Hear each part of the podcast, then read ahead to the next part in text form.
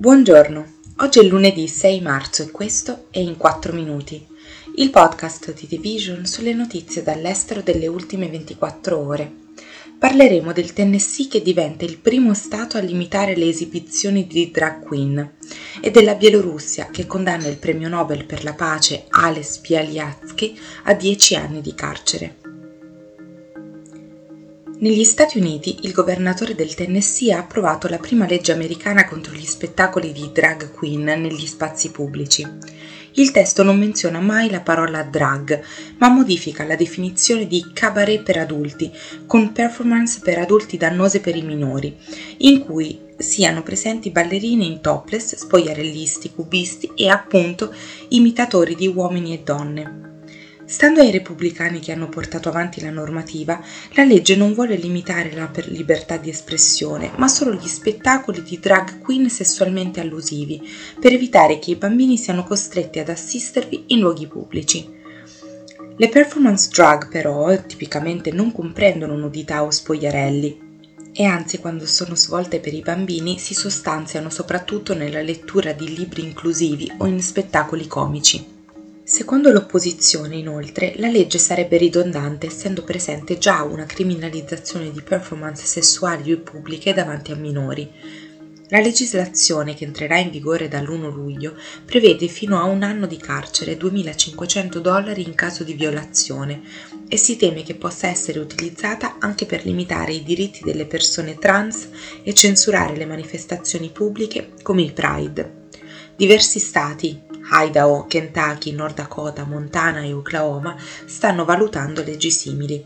Dall'inizio dell'anno sono stati infatti presentati 20 progetti in merito in 15 stati, ma come ricorda l'associazione GLAD, solo nel 2022 oltre 120 eventi con drag queen in 47 stati hanno ricevuto intimidazioni. Secondo l'American Civil Liberties Union, la legge non verrà applicata per censurare tutti gli spettacoli drag, ma solo quelli osceni. Ma la direttrice della sezione legale ha comunque sottolineato il rischio che il testo possa essere interpretato in modo più ampio. Un tribunale bielorusso ha condannato a 10 anni di carcere Ales Bialyatsky, insignito del premio Nobel per la pace a ottobre per i suoi decenni di difesa dei diritti umani nel paese, secondo quanto riportato da Viasna, il gruppo che ha contribuito a fondare. Bialyatsky è stato un pilastro del movimento per i diritti umani nell'Europa orientale sin dalla fine degli anni Ottanta, quando la Bielorussia faceva parte dell'Unione Sovietica.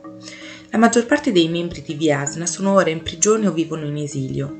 Baliaschi è in carcere dal suo arresto nel luglio del 2021, una detenzione che è stata ampiamente vista come parte di una brutale repressione del dissenso che si è sviluppata in tutta la Bielorussia dopo le grandi proteste di piazza scoppiate nel 2020, iniziate dopo che Lukashenko ha ottenuto l'80% dei voti in quelle che secondo molti governi occidentali sono state elezioni farsa.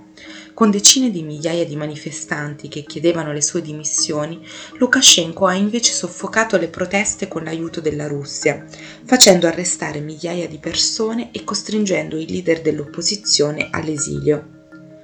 Lukashenko ha ripagato il Cremlino per il suo sostegno nella repressione delle proteste, permettendo alle forze russe di utilizzare il territorio del suo paese come terreno di sosta per l'invasione dell'Ucraina un anno fa.